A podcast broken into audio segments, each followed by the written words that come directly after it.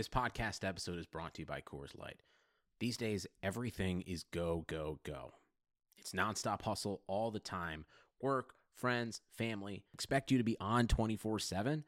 Well, sometimes you just need to reach for a Coors Light because it's made to chill. Coors Light is cold lagered, cold filtered, and cold packaged.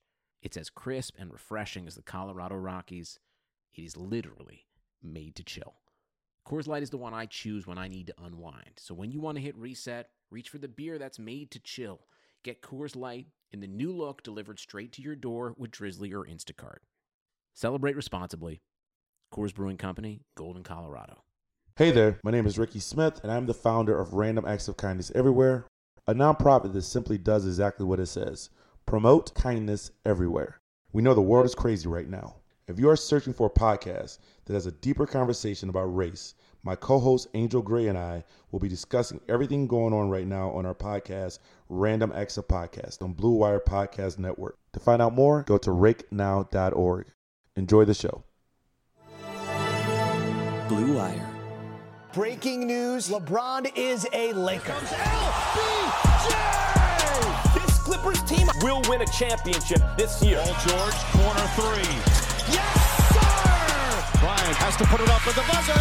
Banks it in! He banks in the three! And the Lakers win the game!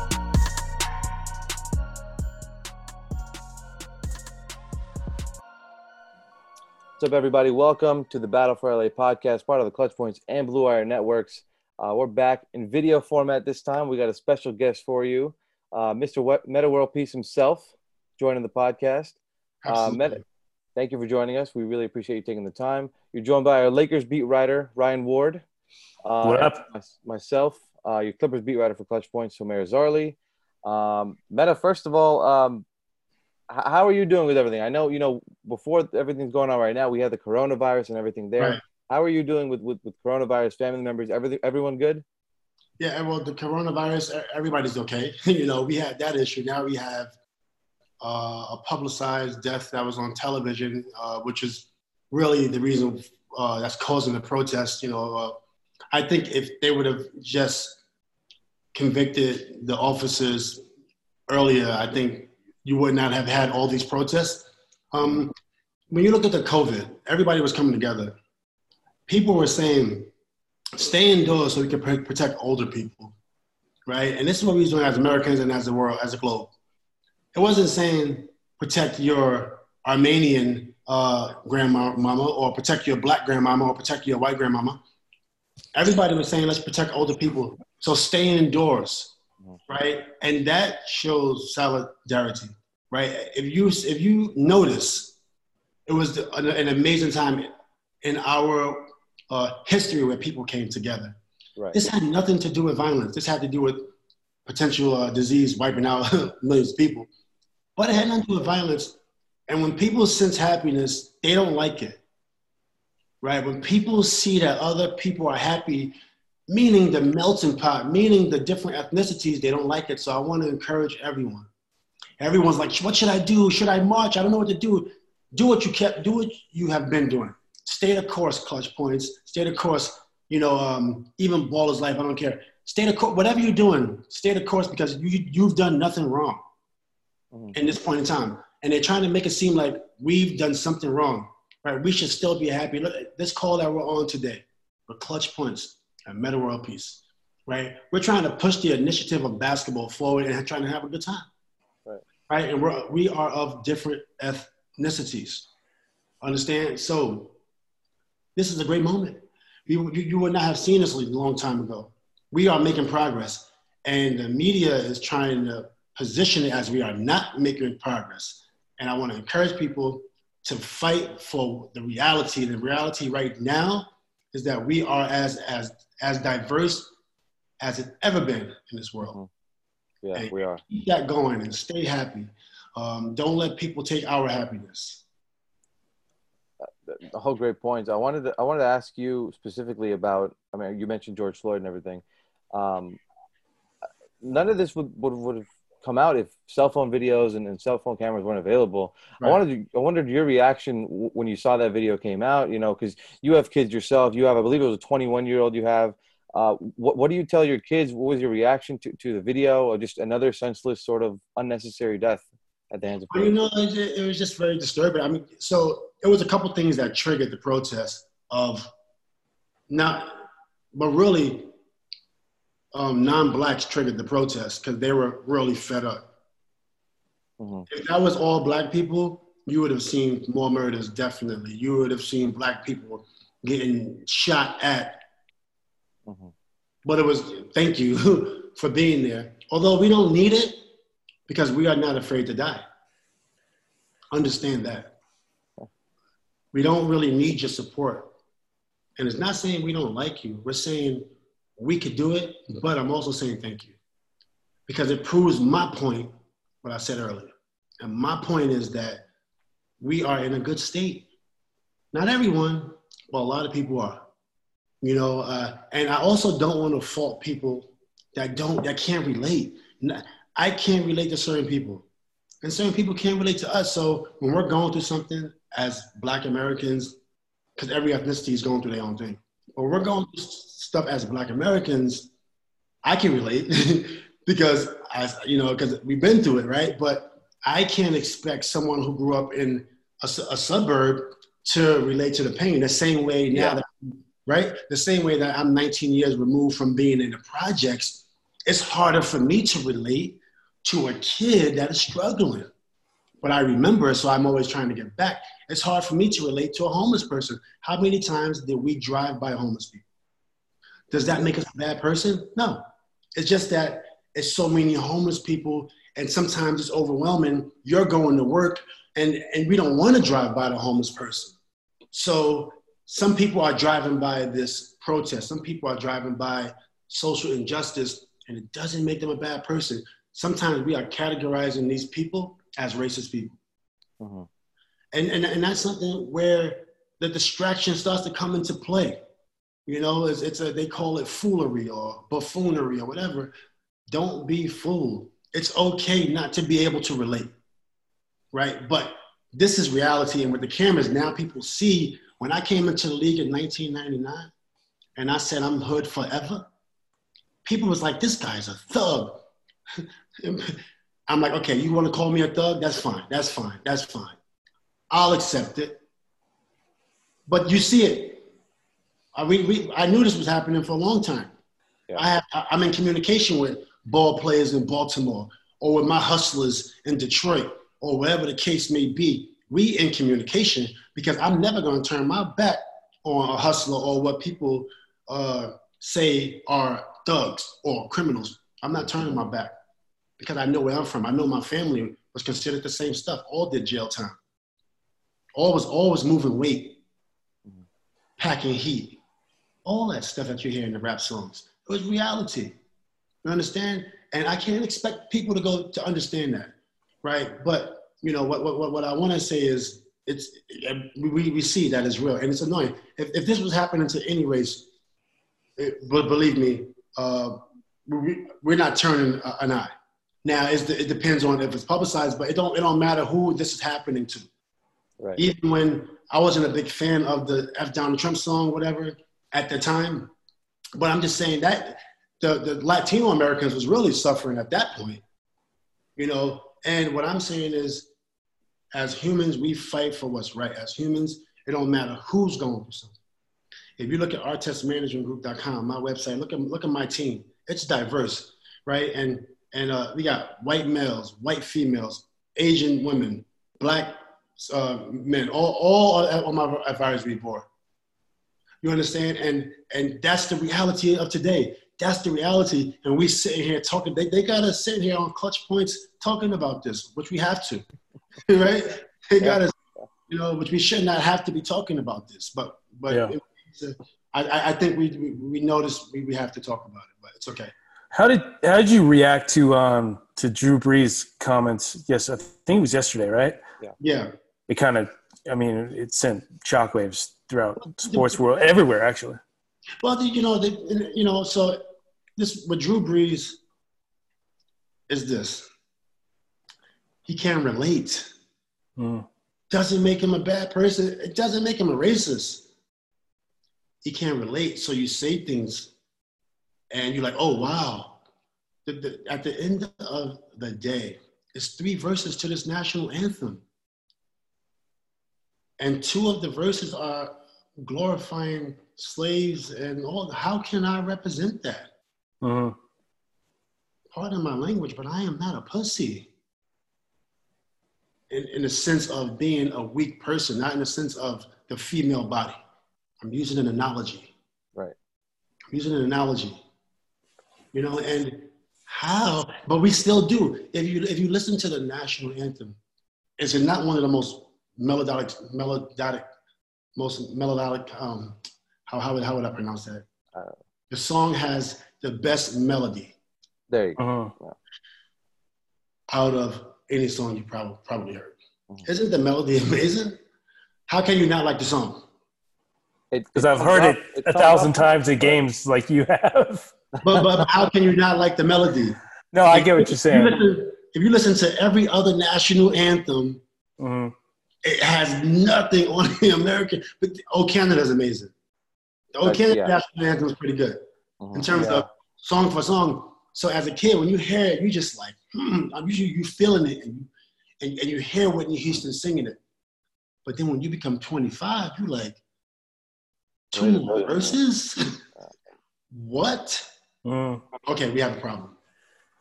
You know, and but we still stand. We still stand. We still stand because of the evolution of humans, and, and, and we're trying to come together. So we stand because this this is what y'all want. Y'all want this national anthem? Okay, you've seen the black athletes. I was one of them. We stand with our hand over our chest, right? But you want to keep poking at. You want to keep poking at us. That's like it's, it's becoming a little too much.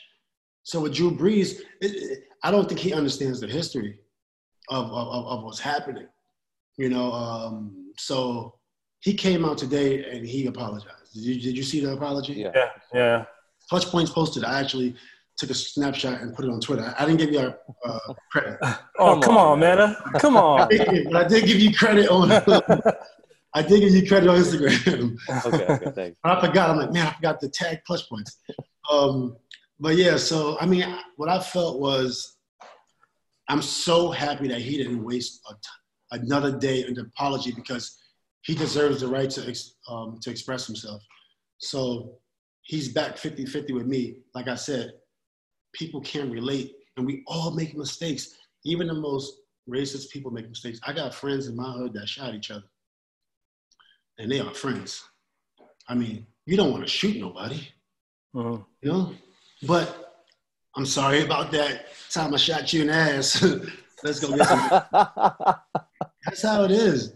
We're human, man. We're not perfect. We're humans, man. And we know back in the, you know, we're just not perfect. So at the same time, I can't expect someone that learned racism to be perfect. Mhm. Well, that's asking too much. Right? That's asking too much. Right, right. But right now they say they say that silence is almost complicity right now. Where you're- you're being complicit by, by by being silent. And so I think what a lot of people took from Drew Brees' comments is that he wasn't. It's not that I. It's not that he was racist, but he was he wasn't sort of supportive of the movement. It seemed like. So isn't is aren't we at a point where you know he plays with a lot of black black athletes? Like, shouldn't he understand it at this point? I think that's people's argument. Can't understand it when you're making that much money. When we're making this much money, we're not always thinking about social impact. Mhm. I'm I was never thinking about social impact. I, my my my uh, movement is mental health. Y'all know my movement. You've Right. never heard me come out. Everybody got something else on their mind. Mhm. You know, I, I've never came out and was pro black justice as hood as I am, as black as I am, and everybody know I'm ghetto and a mother. You've never seen me come out, you know, and talk about, uh, you know, black justice. I, I always talk about the hood and the mental health. That's what I'm saying. Everybody has a different, you know, um, everybody has different things they're dealing with. Right. As I'm, so you can't really. I, I'm not gonna fault him.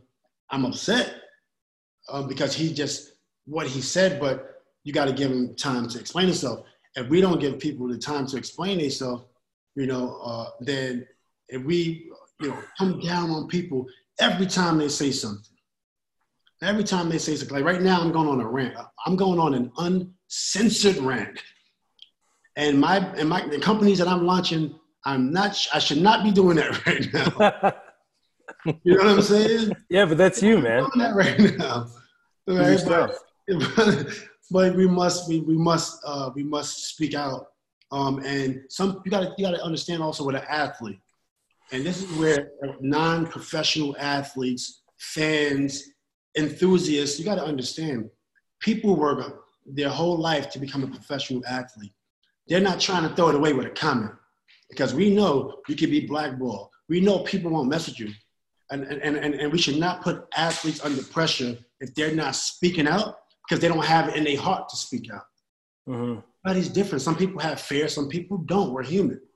So we can't expect every athlete to speak out, right? We know that if you say the wrong things, it could end your career. It don't matter what ethnicity you are. That's true. That's why people don't speak out. But when I like when I came into the league in 1999, before I signed big contracts, I was telling people how hood and ghetto I was. I wanted people to blackball me early. Like I'm from the ghetto, I'm from the streets. Before the big contracts, mm-hmm. I ain't, I'm, I'm proactive. I didn't, I didn't want to wait. Not everybody built like that. I got burnt out personally because when I'm telling people to keep it real and you from the streets, people are not listening. I have black people coming up to me and say, "You should change, man. You got to put on a suit and tie, man. You you don't want you don't want to mess your money up. Man, it ain't never about the money with me. It's all personal with me. Everything's been personal with me. It's about it's about what's right. And as a 19 year old kid, what I thought was right was ignorant. Quite honestly, you know, I was I was way more ignorant than I was um, impactful. And I'm older now. So, like I said, not everybody. You know, Drew Brees is probably trying to please one side. Right. yeah.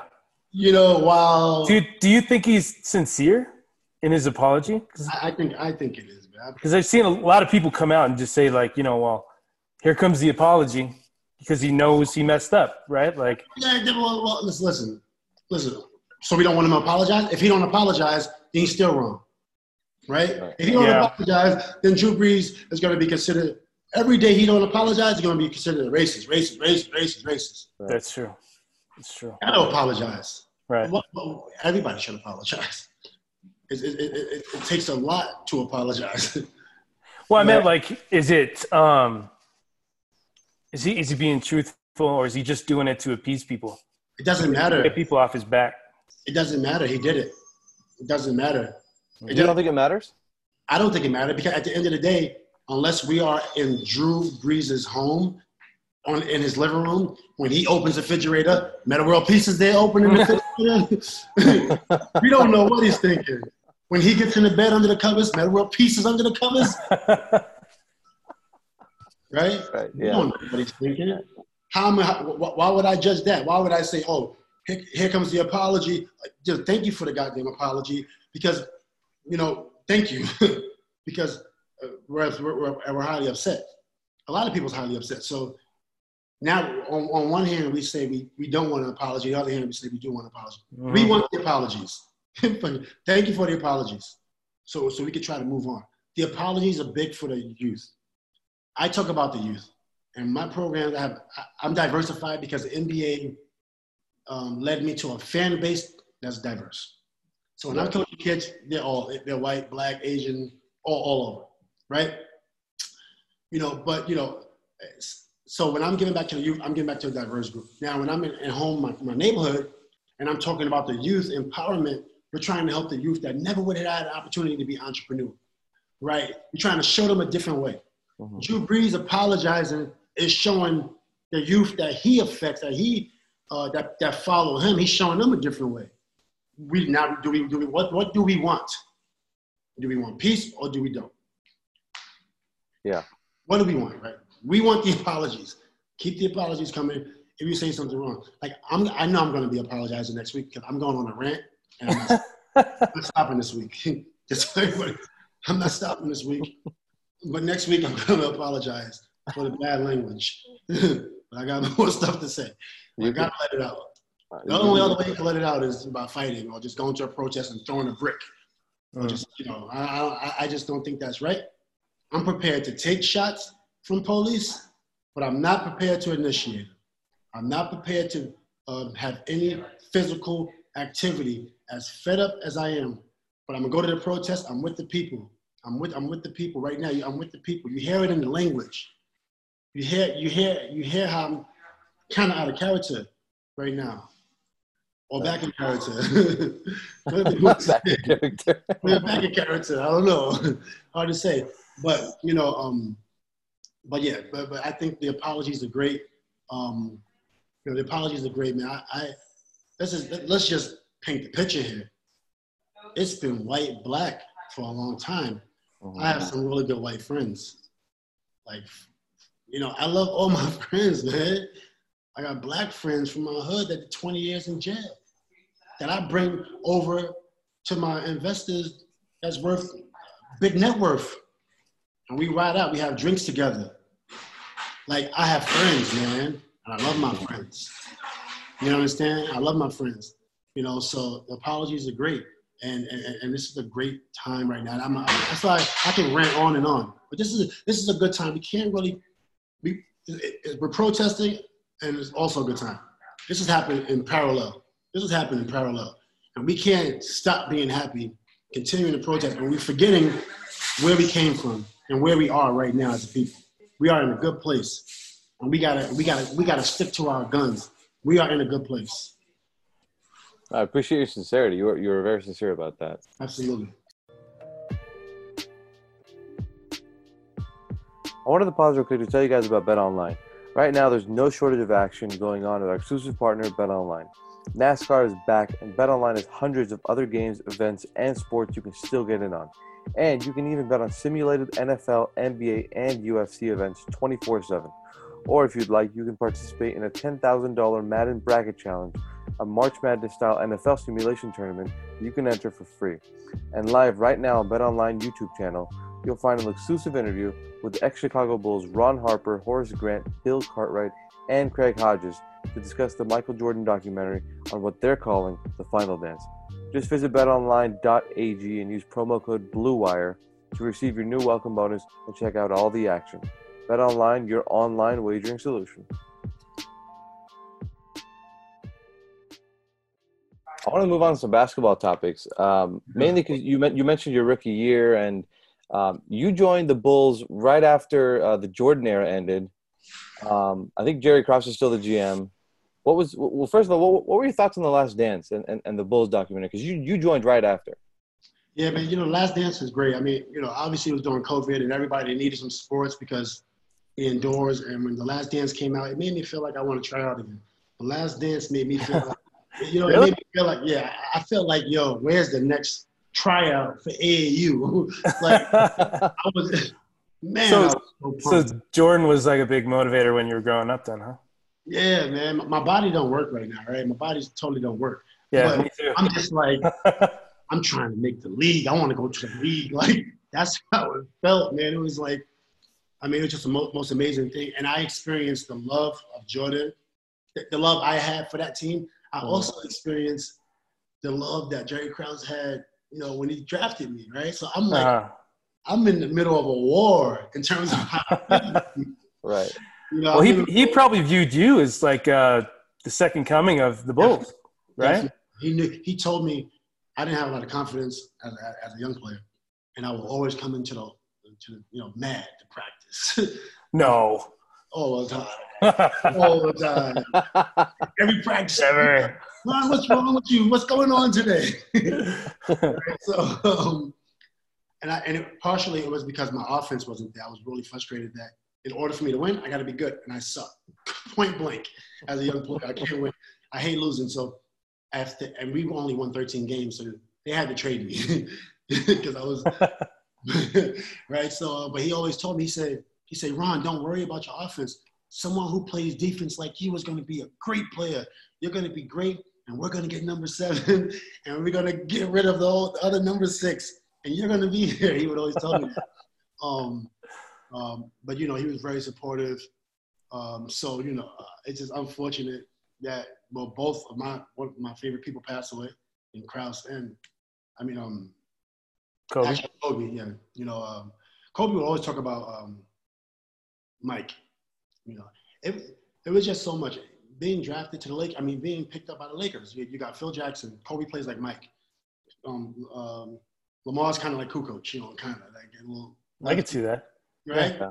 Yeah. It's just it's just surreal, you know. And the Last Dance brought a lot of these memories out. It's great. What What did you make of uh, sort of?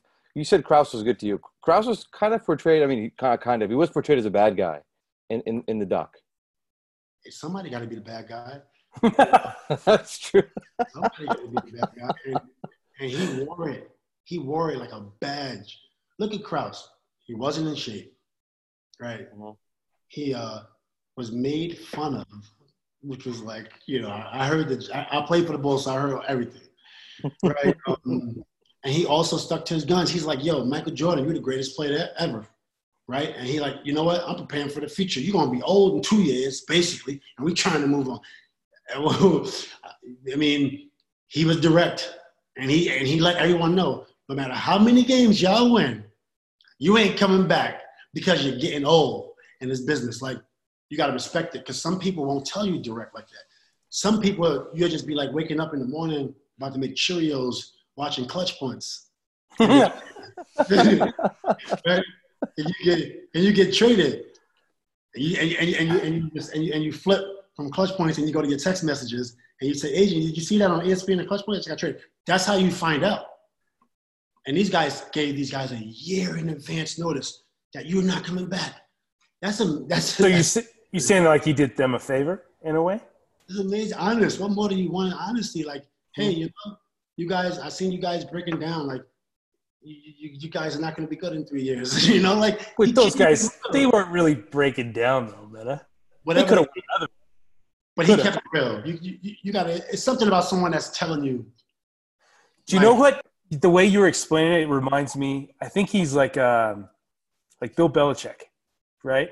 Kind of get rid of your guys before they hit that that like decline. He was the first, actually. He was doing. Yeah. But he doesn't get that kind of Belichick respect, though. Not even close. He doesn't, but he gets it from me because I'm a Bulls fan, and I'm a Bulls fan first. And when you think of the Bulls, and as a kid, you know, in Queensbridge, looking up to the Bulls, and you, and then when you learn about general sports management a little bit, but you say, oh wow, that's a general manager, because before it's all about the player. It's only about the players. Uh-huh. Then it's about the coach. Then it's about the team. Then he's like, oh wow, Jay Reinsdorf, he's the owner. Oh wow. And from that standpoint, I love the Bulls. So I love Krause. I love Reinsdorf. I love Jordan. I love Pippen. I love Coach, Kukoc. You know, those are my those are my guys. I love Hanson. I love Simpkins. Will Perdue. What about Rodman? Of course, Rodman. You've had some comparisons to I Rodman. love Rodman. I With kind of same defensive intensity. If I was more, if I was a more stable player, I could have had a career like Rap or Kawhi. I could have. If I was a more stable player, I wasn't stable. Um, in basketball, is eighty percent mental. hmm Eighty percent mental, right? So I was able to sustain an eighteen-year career because I, I was talented, you know. But um, half of my career was very unstable and very problematic, stressful, depressed, all that stuff. Half my, I, I had nervous breakdowns going to games when I was younger, and it just and obviously it's for the it's for the dumbest reasons. To tell you the truth, it's, it's literally, you know, it's literally for the dumbest reasons. You let something get to you, like something small. It was a it was a lot, like you know, making money, having to help people that you want to help, um, having uh, children at an early age, Mhm. Yeah. still not even being 21 yet, Mhm. right? That's Um, tough.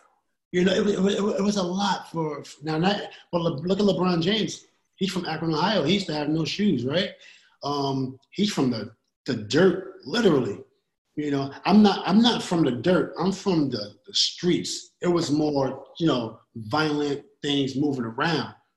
But if you go to New York City, Queens, Queens Project, you're gonna see brick buildings, gates, heater in your house, grass outside, a park. But inside, you know, it could be pretty challenging. So it was a different challenge, but LeBron had every right to be stressed also. Right? So I'm really amazed like how the athletes are so different. Look at Kawhi Leonard. His dad died. You know, at an early, I think I think that's the story. If I'm not mistaken, I think his dad got shot. Yeah, I think it Uh, was, at a, Tamara would be the one. the- it was a, at a car wash, I believe, at a young age. I think it was like 10 or 11. And I had my dad was in my life. Right? So every it's amazing how like you know every athlete's so different. Even if you go through the worst, you still might be tough enough, right, to to not put your team in jeopardy when you reach the pro levels. I always put my teams in jeopardy. I was always detrimental to my teams. Not every team, but early on, I was I was pretty detrimental to the teams.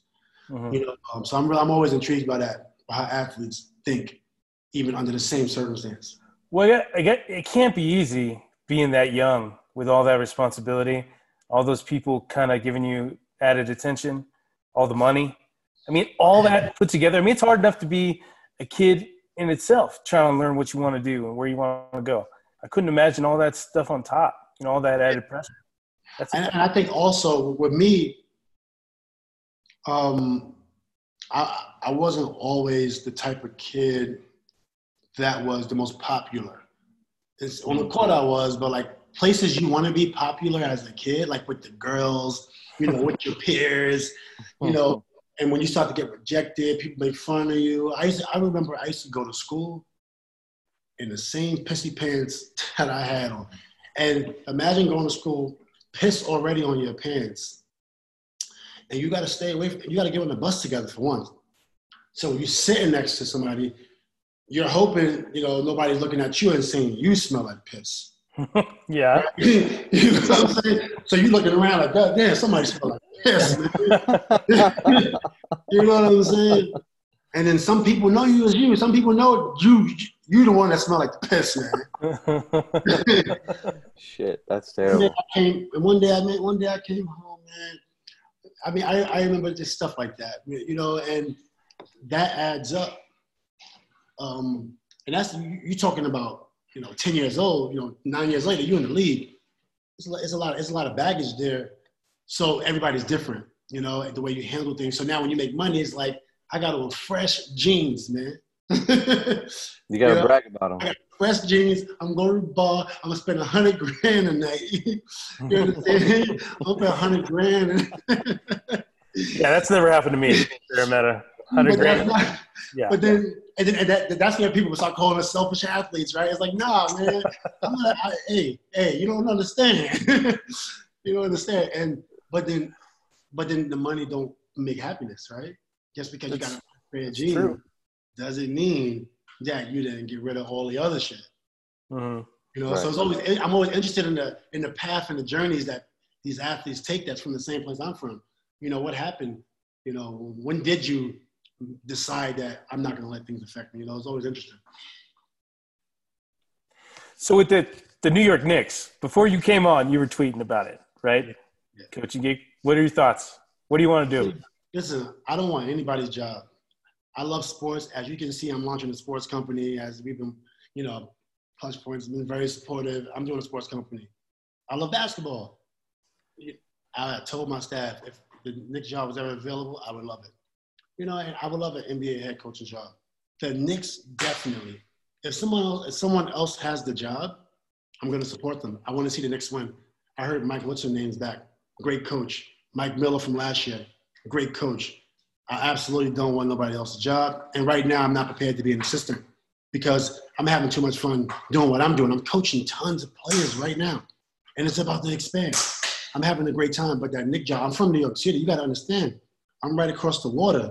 A lot of these, a lot of these players and coaches don't know what we've been through. Our, we have not won a championship in years. I'm from New York City, the biggest federal housing project in New York City, in the country.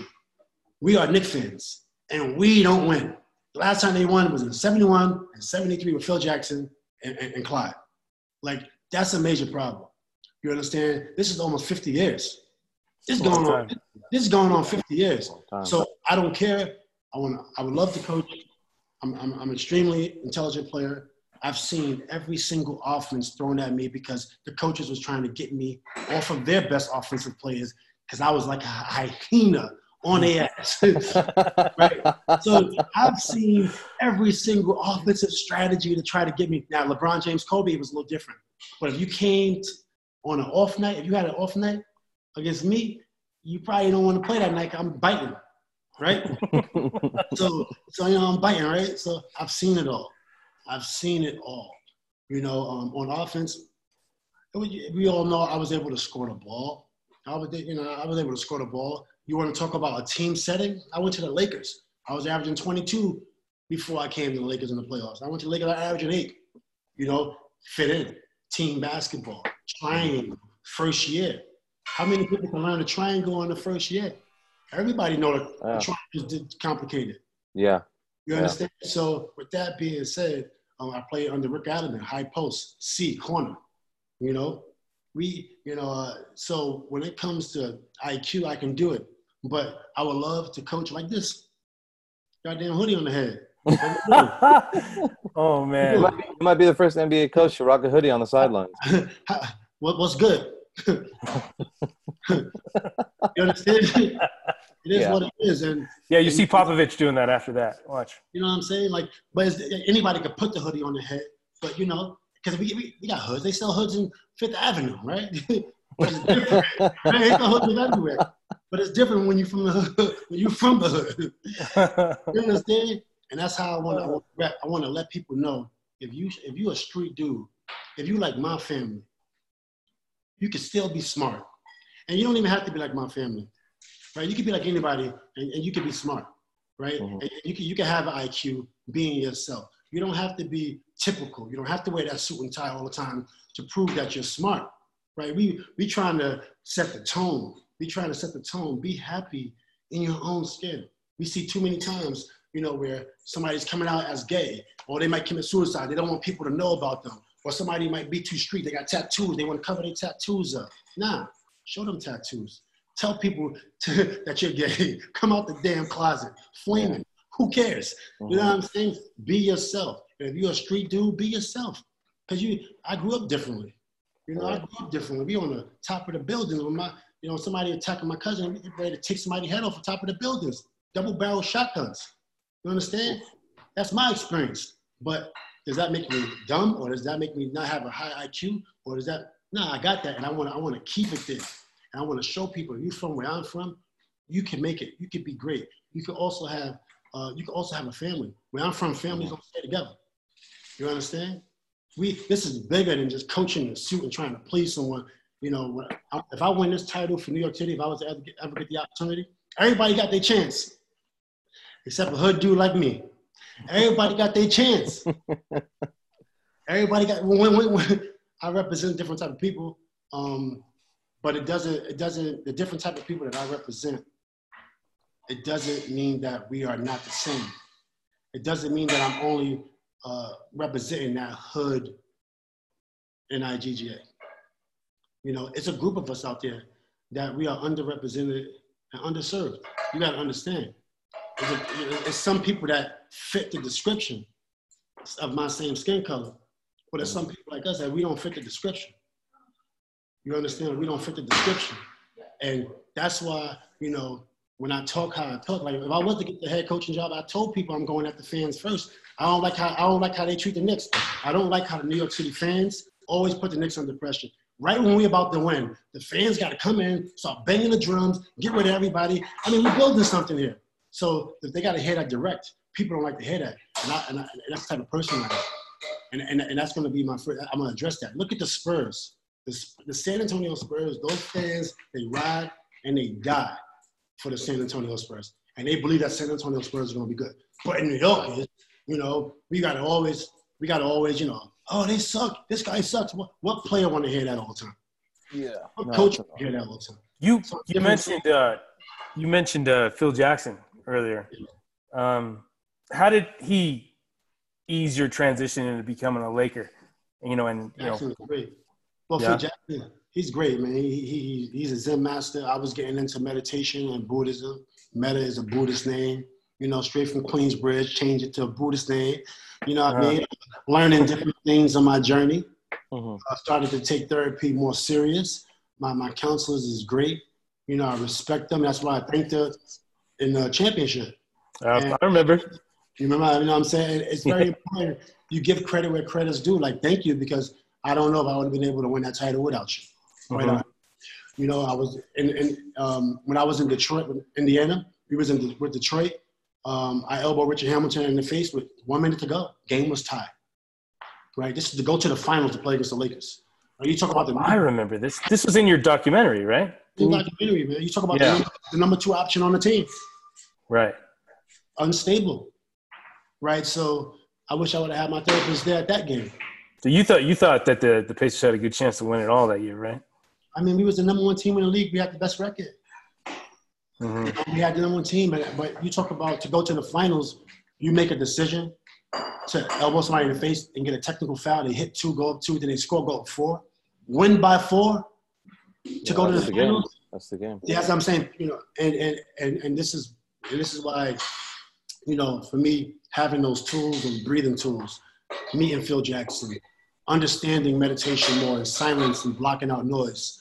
You know, um, this is why I'm so grateful for Phil. You know, this is why and this is why I continue to push meditation. Um, people like where I'm from, um, and even like where you from, people with emotion. Let's just put it like that. People with emotion can act out um, in an instance because you don't have the tools to relax. You don't take five. You don't breathe, right? You don't understand like this is going to be the consequences for your actions. You understand? So that's why I'm really grateful for Phil. That's why I like to still be myself and still speak like this. You know, uh, I really put a lot of importance on Zen master, Zenfulness, mindfulness. It's super important, and that's what Phil Jackson is about. You got to think about all the egos he had that he was able to keep focused. Right. Unbelievable. We used to be in practice, and you would have four arguments going at one time. Me, Andy, Kobe, and Sasha all the time. Kobe and Sasha just like, eh. and then you had Derek Fisher, who was very very mindful. Um, Pau also, uh, but you had the head coach at the top. Um, maybe um, Trump should speak to Phil. I don't think Phil would talk to him. You think, to be you honest, think that help? You think that'll has help? an open mind, yeah, that's Yeah, but perhaps does. Trump? huh? No. But does Trump? Um, you can't turn down Phil. It's impossible. Phil's like Phil's like Donald Trump. If Phil want a meeting, he gets the meeting, right? You can't say no. Metta's got the answer to the Trump problem. Phil Jackson. He- He's a good coach. Maybe we should try that. Do you have a favorite moment with Phil? Something that just sticks in the top of your, your head when you think about him, man, just being around his aura, his aura, Uh, his aura. You know, is I, I always wanted more time with Phil. And one thing about Phil, he wrote the forward to my book. mhm. Um, he was um, he also would answer when I would text. Because even when I was coaching at Palisades High School with Coach Torino, I was coaching the girls.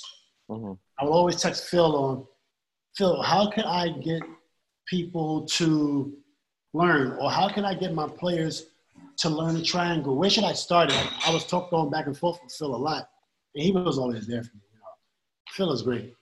Mhm. See, I want to ask about your time with the Lakers, obviously, but just before that, before you signed with the Lakers, uh, you remember that that little uh, bout you had with Kobe when you were with the Rockets? Little Yeah. spit you guys had on the sideline. Um, there was some heated battles there. What, what were you know? What was that like? Because there was some report, you know, beef obviously on the court, but you guys teamed up the next year. You know, you meshed pretty quickly. Um, what What do you remember first of all from from that Rockets sort of uh, you know beef that you guys had, if you can call it beef? Well, the thing is, it wasn't to beef. So the thing is this: um, Kobe's great. We know Kobe's really good, so we know this going into the series. Now we got Yao Ming. We win the first game by 20. T Mac is not even playing. T Mac hurt. Dikembe got hurt the first round. T Mac not even playing in the playoff. T Mac not even at the game. He's not in the game. T Mac said when we was going into the playoffs that he can't see us beating Portland. He was on our team. And we were really upset about that. You don't say that. Can't see us being Portland, can't see us winning. You know, I think T Mac was at the game. So anyway, when you're when you're competing and you're trying to be the best, you got a lot of people who's trying to be the best. Some people actually become the best. Then you got some people who come in second and fifth. You got some people who's like in 50th place, but still want to be the best. They still fighting. I'm like one of those type of people. So if I see somebody in front of me, I don't like that person because they're better. I just don't like them. Like He's Kobe. Like Kobe, like my like my like my brother Kobe. Absolutely, you know. And and he know that. he knew that. It's my boy. Um, so you know, it wasn't a beef. It was more just like it was a respect and he tough. He he a tough guy, right? So it is what it is. But I'm a team player. I could I could play on any team. So when you go on a guy's team that you had a problem with, we're on the same team now. So it was like, you know, the objective is to win. You know, that's the only objective, and um, you know, we can learn about each other later. quite honestly, but Kobe is very similar to me. Like he wants the ring. He's not really into making friends. I'm the same way. Mhm. You know what I'm saying? I'm not. I'm not. I don't. It's not. It's not a good trait. I, I- like LeBron trait. I like. I like the new generation's trait. Traits better than ours. I like the fact that LeBron reached out to players. It's bigger than basketball. You know, you can still compete and do all that, but I think like you should be having dinner after. Like me and Kobe, we never went to dinner like that. But me and Fisher, Pau, even Lamar, my best friend, one of my great friends in the NBA, got drafted together, all this stuff. We never went to dinner and lunch and that type of stuff. Partially, mostly because probably me, because I don't really initiate. But then you look at like LeBron, right? LeBron is like him and Dwyane Wade is skiing together, you know, playing dominoes and you know making pizza pies, all this stuff. I'm like watching. it's like, man, this this is great. You know, this is great. I'm just so proud when I see other players, you know, get together um, and all that stuff. I'm also I also like the super teams. I think super teams are important. I think joining super teams is, is smart. If you want to win and you can't, you're not winning, the join the team. Get the ring. Get the So, ring. so you so you so you were uh, you had no issue with uh, with Kevin Durant's move to Golden State. no issue. Get the ring. Because at the end of the day, when it's time for Kevin Durant, nobody else is in Kevin Durant's shoes. When it's time for greatness, 20 years after he retired, this is what we're playing for. As a professional player, we're playing for greatness, right? So Mhm. When they retire and they have LeBron James three rings and his two, LeBron James gonna get denied because we're not. They're not competing to make it to the NBA. They're not. They're not trying to be a head coach or to just get into the game so I can just hit one shot. They got other goals and there's levels to it, and you have to get the ring. Look at what Karl Malone.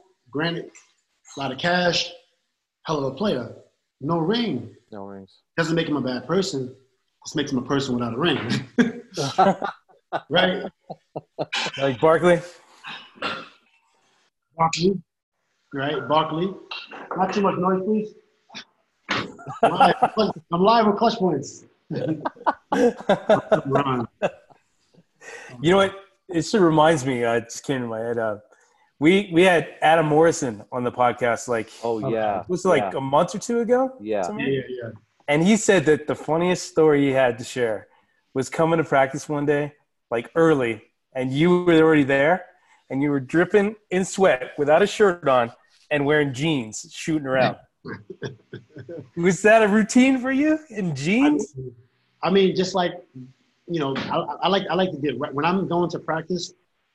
I, I like to get dressed as fast as I fucking can. I want to get on that court Uh-huh. fast, quick, and I want to be the last one to leave. I don't want to leave first. I don't want. I, I, I don't want. When I see someone there before me, I'm like, I'm busting his ass in practice. You you, had to, you to compete with Kobe getting there quickly, huh? that's the problem. Kobe gets there too early. Kobe's there at 5:30. Yeah. Right, I'm saying? Kobe's there at 5:30. It's like, asshole, you there so early for? I can't even. I'm not getting up. I'm just getting home from the goddamn club. right? So, um, yeah, I, always, I mean, I always felt like staying the longest was competition, being there, and not only being there early, but working hard. You know, early, working hard. You know, because you only live once. Uh, You got to give it your all, and you know, I did, I did, I gave it my all. But Adam was tough. Adam Morrison, man, if it wasn't for his injuries, he would have been amazing. And it's really unfortunate. could you imagine him in today's game, like with all the threes him and his touch? Insane. He had so much, and you got to picture Adam with two surgeries on his knee, right? Adams in the Lakers practice got to go against me and Kobe every day. Not healthy either, and he gave it his all. He, you, you, we see, we saw that he couldn't move. You know, he mm-hmm. deserved those two rings. What he brought to practice was amazing. He was a trash talker. Really? What Adam was a trash talker. He Wow. would get in your face, and if you wanted to fight, he would fight. Oh, I can see that. No problem. Adam had no problem with throwing his fists. Yeah, he's he's a laid back dude. He was he was great on the pod. He Man, amazing. he's amazing, and, and and he's such a good guy. I really feel so bad for him because he is a great player. We've seen it. We know he's a great player. Mhm. Injuries killed him. We used to be. We used to feel so bad for him because he's not missing shots in practice. It's just certain things he couldn't do anymore. You Physically, know, um, certain certain things he couldn't do anymore physically with you know with his knees. and something. yeah. He, he- he deserves a lot of recognition. What he did in college basketball was amazing. Stephen Curry, same exact thing, like Stephen Curry. Yeah, college legend for sure. You, you were viewed as sort of the the Lakers enforcer when you got there. Um, and I think every team, every championship team, sort of needs one. Did you did you like that role? Did you embrace that role? Do you even agree with, with that kind of assessment? You know, um, well, I've always been an enforcer from Mhm. back in my Queensbridge days. When you're playing with the men in Queensbridge, when they when they allow you to get on the court, you gotta bring it. You know what I mean? You gotta bring it. Um, Russell, Joe, these all guys from the hood. Um, and then actually, Vern Fleming from Queensbridge, who played for the Pacers. Mhm. I played for the Pacers. Sean Green from Queensbridge, he played for the Pacers. He's from Nas block. Vern Fleming from my block. You know, um, so you got to bring it, and it was like, this is how you play, Ron. This is how you play. So now I wasn't trying to be an enforcer. I'm just playing hard. You know, and I mean when you and when you play in some of the circumstances I played in, I remember one time I was 11 years old. We in Hammels Project, 11 years old. We we going to work. We playing hard. That's all we know. But we in somebody else's hood. They hit my other teammate over the head with a bottle in the park. Imagine your son, 11 year old kid, get hit over the head with a bottle, and you know it can escalate because these young kids they ruthless, right? Mm-hmm. This is the type of stuff. Now it's like, okay, next time we go in the game, what we got in the bag? Y'all ready? All right, cool. We go anywhere to play. There was not one place where we would not go. If it's a game, we going. Mhm. Sometimes we have to. Sometimes you had to pack the ratchets. with you. Sometimes you had to bring some of your teammates had to had to bring that had to bring that rocket, and and what it was like because if we don't play basketball, we're not getting better. You understand? If I'm not playing, and the best game is in this hood, we going. You understand? And when you got that mindset, and when you playing with that, if you playing with people flashing the ratchet, flashing it. Mhm. Jeez. You understand? And you at the free throw line, you're like, okay, what do we do? Do we shoot the free throw or do we just get this rumble on right now? And my people's on the side, like, we got your back, we good. I remember my boy mm-hmm. told me, we good, don't even worry about that. He on the side. And, and, and, and I'm saying, that's, that's, there's a different, there's levels to the mentality. So when you, so when you play like that, it's like, okay, I'm never gonna let nobody punk me. It's only you only know one way. You understand? So I didn't I didn't naturally want to be an enforcer. It's just certain certain certain situations that mm-hmm. people do. You know, so it's like now and now when you go into the league, it's like, okay, whoever wants the drama, we just gotta bring the drama. And and then, and then you know, in '99, we just coming off the Detroit Pistons, bad boys, the Knicks. You know, so for me, it's like I already know how to do this. You know what I'm saying? I already I already know how to do this. So that's where the enforcer came from. Right. Me personally, man, when I was young, I was trying to be a pastor and Michael Jackson. I wanted to sing, I tried to dance. I was bad at both. You understand? bad, bad at both. You know, it wasn't. I, I- I didn't grow up like I, I, I wasn't naturally like, yeah, let's go. Who won? I wasn't naturally like that. It just it evolved into that. Um, and then you get tired. Of, you you get tired of certain things. And you just say, freak it. This is how I am for the rest of my life. Um, Yeah. I wish it would have been different. I personally wish it would have been different. I wish it could have been different. Is there an enforcer in the league now that you look at and you're like, oh, okay, cool. This guy could, this guy could play during my time, or you know, during the bad boys. Like say, like Patrick Be- Beverley of the the Clippers. Definitely. This era, now, this is 2020. If you go to 2016, from, from 2000 to 2010 to like 2015, 16, the league was in a change. It was changing the way it played. So, but for me, it was disgusting. I didn't like it. hmm We but we didn't understand what the vision was. The league had a vision. They started implementing new rules, so it made the game softer. Now that everybody's settled settled into the new rules, Mhm. it's as physical as we ever seen it. I mean, I mean, this era right here could play any other era. Maybe Yeah. certain players would have had issues. Like if you add certain rules, we'll see. Like they should, they, they should even add a rule. you know, this is old rules for one. With like like hand checking. Yeah, bring it back for one game, like only game three or, or something. You know, like That'd I be don't know, interesting. fourth quarters or something, right? Because you'll be able to for that. see. You know what I'm saying? You'll be able to see who could. That's how Yeah. you'll be able to know who could play back in the days because you'll get some some some. You're not getting that space. You're not getting that space. No space. Yeah. No space. Wow. So it drives me crazy about today, today's basketball. There's so much space because Mhm. people are afraid to, to get physical and touch. It's all Yeah, definitely. Well, because they're calling fouls quicker. That's why. So, They, they are calling Can't touch anybody. Can't Yeah, touch. yeah. But you know, what I mean, but in, but in the playoffs, you know, we, they let a lot go in the playoffs. Have you seen the playoffs, That's true. That's they true. let a lot go. Yeah, that's true. Uh, did, did you think um, in two, 2004, whenever, whenever that Pistons Pacers brawl was, what?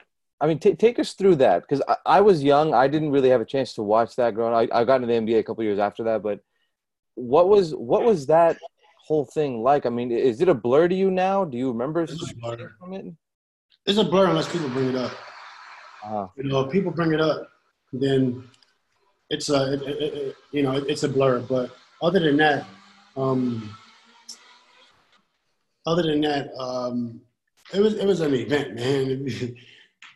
people was coming up to me and like, man, you kicked that guy's ass. I'm like, man, I got suspended for a whole year. I lost every single. I lost- my contract for the year, man. Uh, I'm not happy about it. Um, so it was a lot of that. So for a lot of people, it wasn't an event. For me, it was just like, you know, um, I, I just didn't like the fact that somebody hit me with something, man. I didn't like that. You know, I'm like, I, I thought it was wrong. You know what I'm saying? I thought it was wrong for you to throw something at my face. Um, especially a fan. You know what I'm Yeah. Who, who, who does that? Ben, ben Wallace threw a couple things at me. You know, I was also upset that the refs had no control. You know, usually you eject people, and once you make that first ejection, that calms everything down. That's why I should be a ref also. I mean, they should they should let me be a ref. I don't need no teaching. I just do the shit. Give the- just give me the goddamn stripe. I'll show I up to will- the game. I would pay to see that better. I would Yeah, I don't pay. need no rules. I don't need nobody briefing me. Don't brief me. Give me the goddamn whistle. I'll take a taxi cab. I don't even think you need a whistle. You just use your voice. Just show. wow. you know, you know, but they would the first eject ejection symbol it calms the other player down. Like you're, I mean, sorry, the first tech. You give a tech, boom, and then you give the ejection, boom. Now everybody's on notice. Like, oh, okay, if I do something else, I'm getting suspended. Mm. Right. It- it- if you- still, you have not seen an ejection symbol to this day in the brawl. You have not In the seen brawl? it in the brawl. Yeah. They never did it. They never, boom, beep, you're out of here. Well, I think they, they, they wanted to review what happened, correct? They wanted to review what happened before they ejected anyone? well, if you're a referee, it's a free throw. Was it a free throw? I think so. I think it was a free throw. Yeah, yeah. It might have been a free throw. Yeah, yeah. So if you're the referee, the referee under the basket, referee on one side, referee on the other side. You don't got to review nothing. Somebody told me what happened. Foul, he pushed me, and he kept attacking. Uh, You don't have to review. Tech. That's a tech. If it's a double tech, you can go double tech. Yeah. You can also diffuse the situation by just end of the game. Not a big situation. Millionaires. Eh, eject them both. They got to pay. Fine. Right, you could do that. These, so the refs, they panicked. They panicked. These freaking guys. One guy had shit in his pants. I, I, I, I- if I could recall, I swear, if I could recall, I'm like, is that shit? I swear to you, they panicked, man. These guys panicked. I'm like, damn, this fucking referee's shit in his pants. Oh my god. I don't know. scary scene, man. I don't think we'll ever see anything No, like that yeah. again. Um, we don't want to see nothing like that again. You know, we The closest we've seen to it is remember the last time I interviewed and I, we were talking about the the Steelers Browns There was Myles Garrett going up against Mason Rudolph, and he hit him with the helmet Um. last year.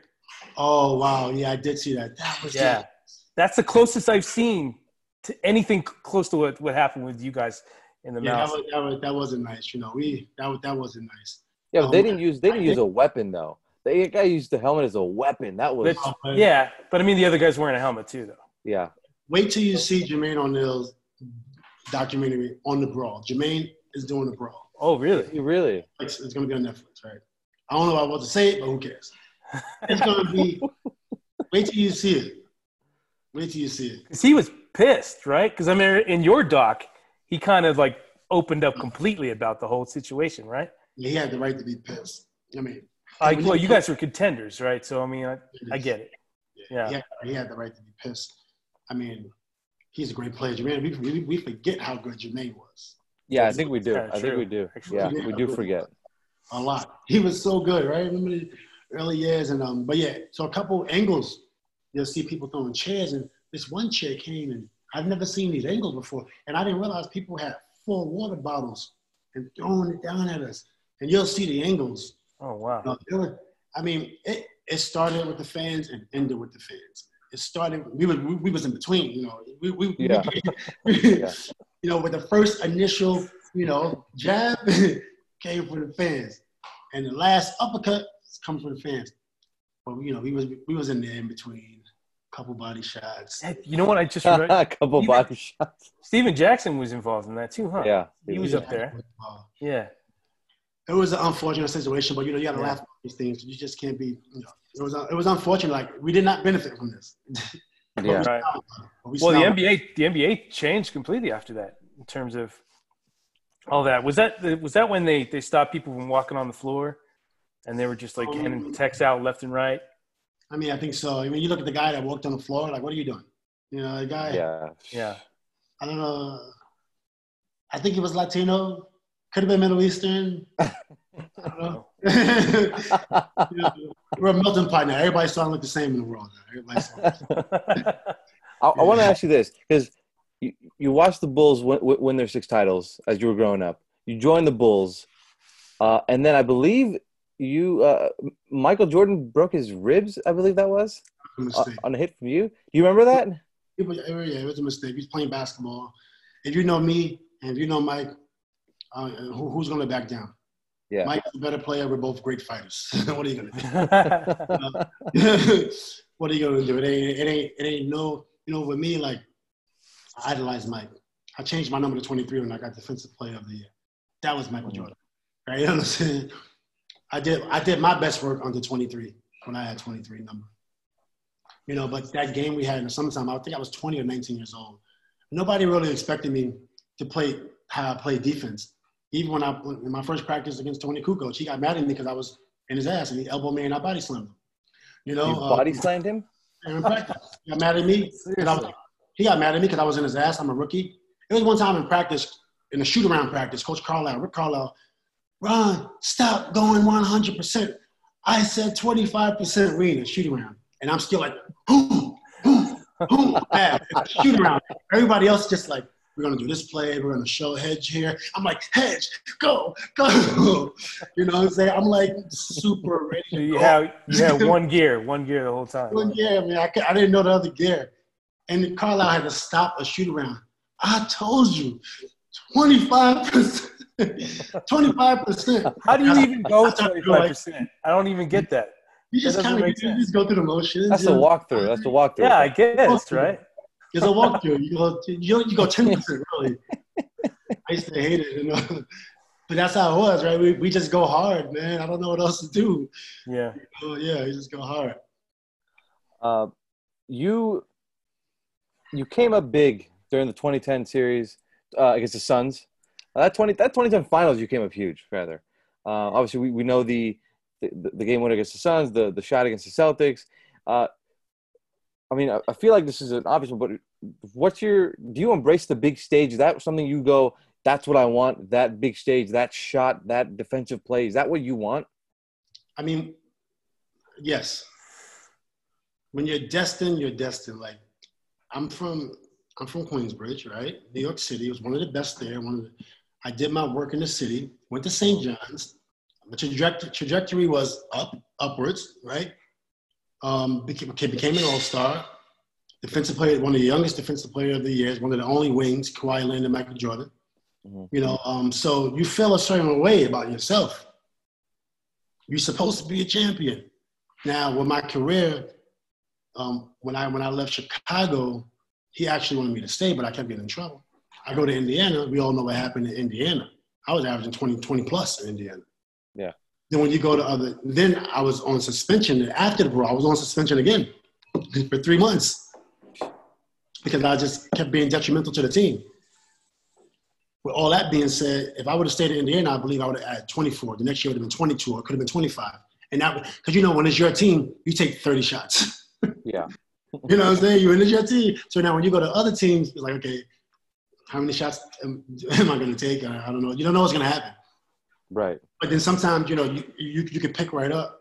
So with that being said, I was a hell of a player. You know, Larry Bird quoted quoted me as a top, saying uh, I was top 10.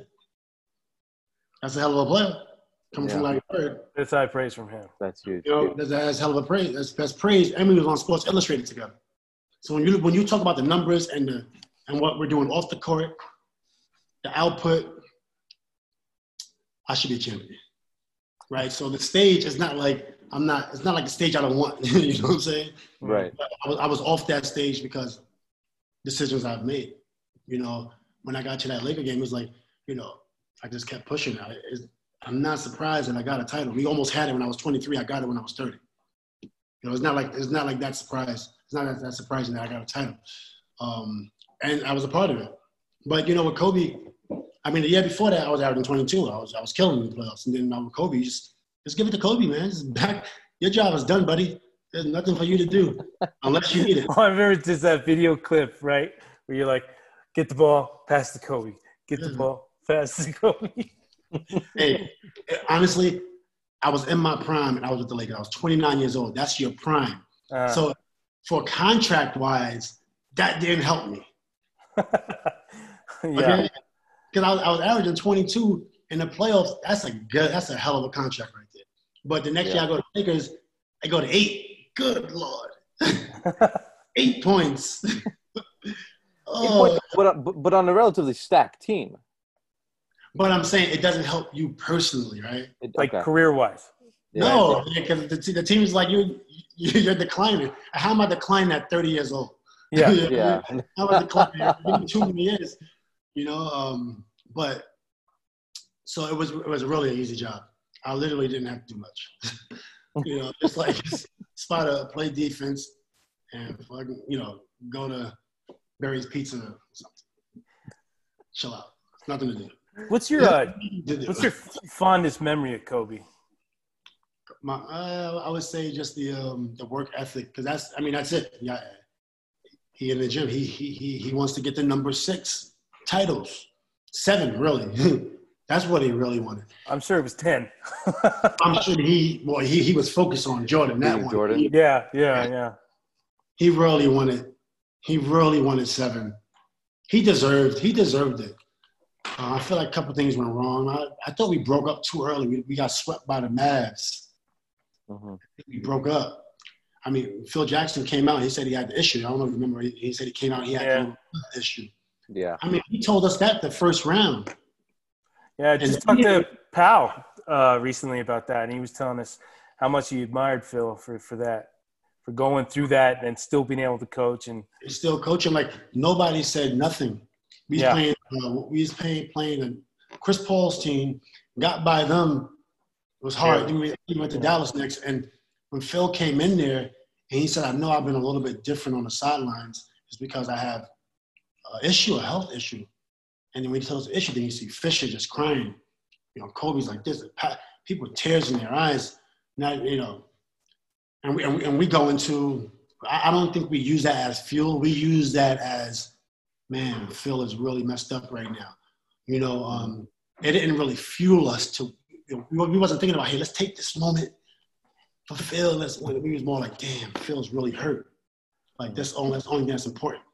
yeah, It was unfortunate. we got. I don't think we should have been swept. We got swept by the Mavs. You know. That was the first playoff series I ever covered uh, as Wow. a member for the media, and uh, I remember being like, "What is going on with Yeah, this team?" it was, just didn't seem to be clicking, and Mavs were just unstoppable at that time.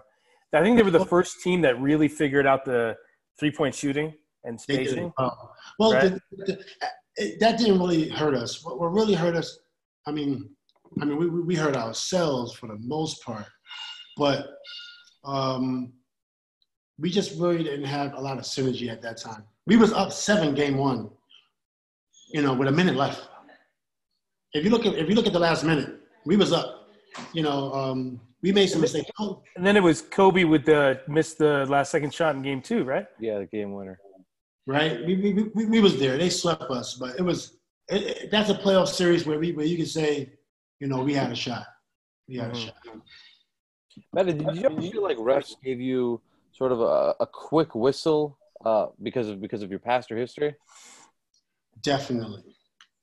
You know, uh, definitely. I, w- I had a quick whistle. You know, I would, but I knew why. I, I would get upset still sometimes. I never had problems with the refs, but the refs was always keeping me off the players. You know, cause I was always I was like so aggressive and then always kind of ready for action, I guess. And um, I think the ref, I think the quick whistle was really uh, it really extended my career, honestly. Because if It you extended know- yeah, definitely. Because I would, you know, they gave me a little more room. I probably would have got in more trouble. You know, I think it, it was unfortunate, but I think the quick whistle could could save some people's career. Interesting. Unfortunately, unfortunately. But when I look back at it, I mean, what are you going to do? I'm a player that's super reckless and and and, and, and vital. You, you you have no choice but to have the quick whistle. You know, so I can't really blame the rest for that.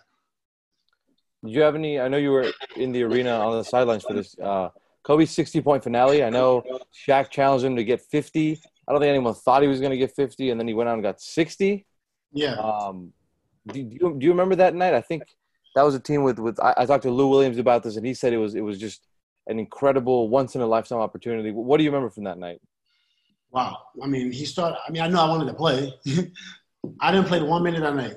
Um, I thought that I would get like five to ten minutes, because I was usually coming subbing for Kobe and then come back in. It was it, was his last hurrah, right? So he missed his first seven shots.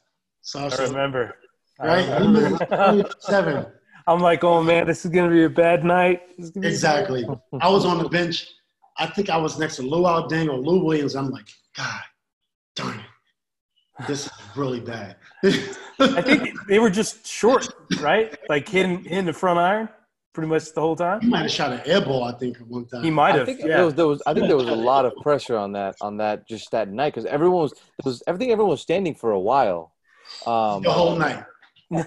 That's true. The whole night. I think That's nervousness, Oh, anxious. like I told you before, Tomer. That's the first time I've ever been in a press box where the media is just as hyped as as the fans, and we're not allowed to do that. It's frowned upon, right? So, Yeah.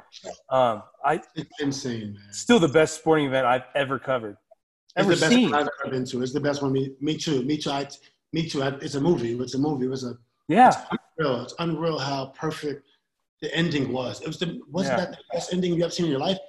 I mean, I, I get in the game. You know, I mean, I'm, I'm on the bench and I see him missing, and then he starts to hit one, and he hits one, and he hits one, and he has 40. I'm like, wow, this is unbelievable. yeah. You know, I'm sitting here turning into a fan, and I'm like, I kind of now at this point, I kind of want to stay a fan. I don't even want to get in the game. I, like, what are we watching? And, but this is how this, this this is how it's been for the whole time I played with Kobe. Mhm. As a basketball player, you know it's amazing. You know it's not. He's amazing. And Every time you on, you spot it up in that corner on the other side, and you just watch him go to work. It's like, yo, this dude is dope. Wow, this dude is amazing. He gonna do it again. My goodness, you know that, that's how it was. Uh-huh. I remember a few things from that game. One, I had never seen him so exhausted in his whole career. It's like he put literally everything into one game. I couldn't believe it. Like he just Yeah. looked like looked like me going up the stairs.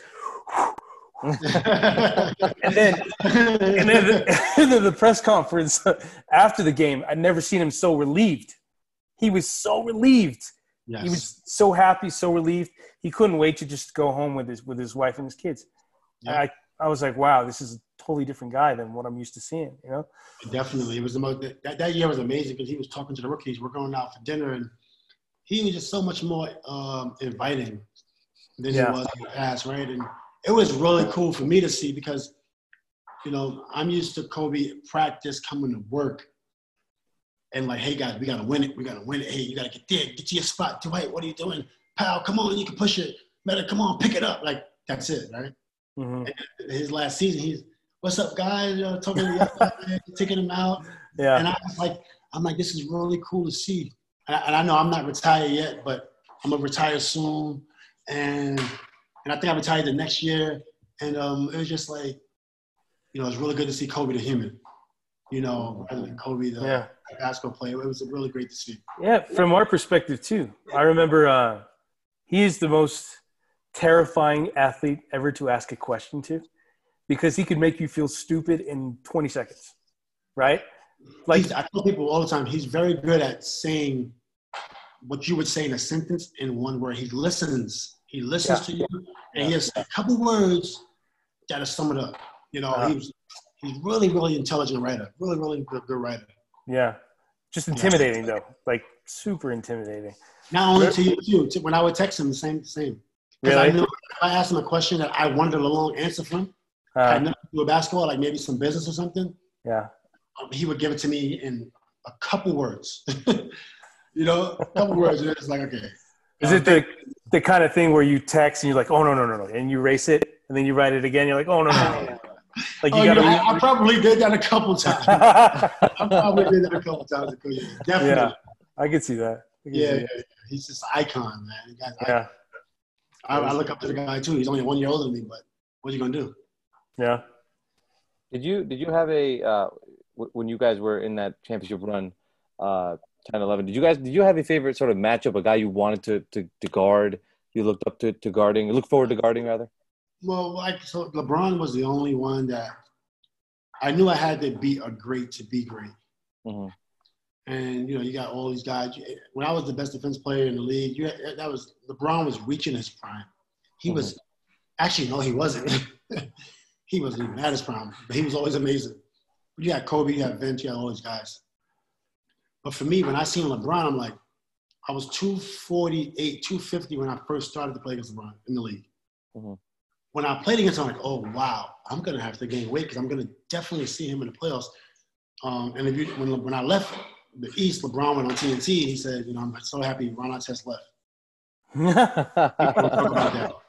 I tried to get that clip for my documentary. They would they they hid the clip for me. They Really? Yeah. Did they really? Oh come They come wouldn't on! give me the clip. I'm Why like, not? if Michael Jordan got come fly with me, he dunking on somebody. You gonna play that clip? But when Yeah. I want to pick the LeBron clip, when he said, "I'm happy Ron Artest left," I can't get that clip, huh? For my documentary, huh? That's lame. Okay, okay, okay. You know, Yeah. we're- we're gonna backlog that. really? That, that clip is not available anywhere. It- you can't find it. So it's a, a race from existence, huh? I mean, I don't know if it's erased, He wiped it. but it's it, you know, it's it's I'm gonna go digging now. I'm going digging. it's under possession. That's the biggest trophy I ever had in my life. Him saying that? Goddamn right. Really? He's the he's one of the greatest players ever. Do you think? Do you think he's like 280 of like just Definitely. solid muscle, I was 265. and he was bigger than you? Yes. Because you're how tall are you? You're I was considered strong and all that, right? No matter what, just a strong LeBron, strong. uh, Yeah. I knew I had to deal with that. So I actually changed my whole work habit because of. I was gaining weight. I was getting putting on more muscle I knew I was going to have to go against him. But I didn't think I was going to get traded out the East. You know, so when I got Right. to the West, I'm like big and I'm like, I don't, I only see LeBron twice a year. So then I started to lose weight. I'm like, this is, I'm never, I'm getting tired of worrying about this guy. uh, I started, I started to lose weight, and I, I will only see him like what, like twice a year. Yeah. So, you know, whatever. you know, Well, that's all the time we have. Metta, we really appreciate you taking the time out of your day to join us on the podcast. Uh, as usual, you can follow Ryan Ward at Ryan Ward LA on Twitter, Instagram, Facebook, and YouTube, and now new on TikTok as well. Uh, you can follow me at Tomer Azarly. That's T O M E R A Z A R L Y on Twitter, Instagram, and I'm, I'm beginning on the TikTok game. I'm not there yet, but I will be. Um, as usual, leave us a five star review, please, wherever you get your podcast, whether it's Apple, Spotify, Google Play, iHeart. We really appreciate that. Um, and any comments, questions, uh, suggestions, or concerns that you have for us, we really want to hear those as well. Uh, so shoot those over to us wherever you want. Um, yeah, we hope you guys enjoyed this podcast. We got a couple more guests lined up for you in the next couple weeks. Um, yeah, we'll see you guys. Thanks.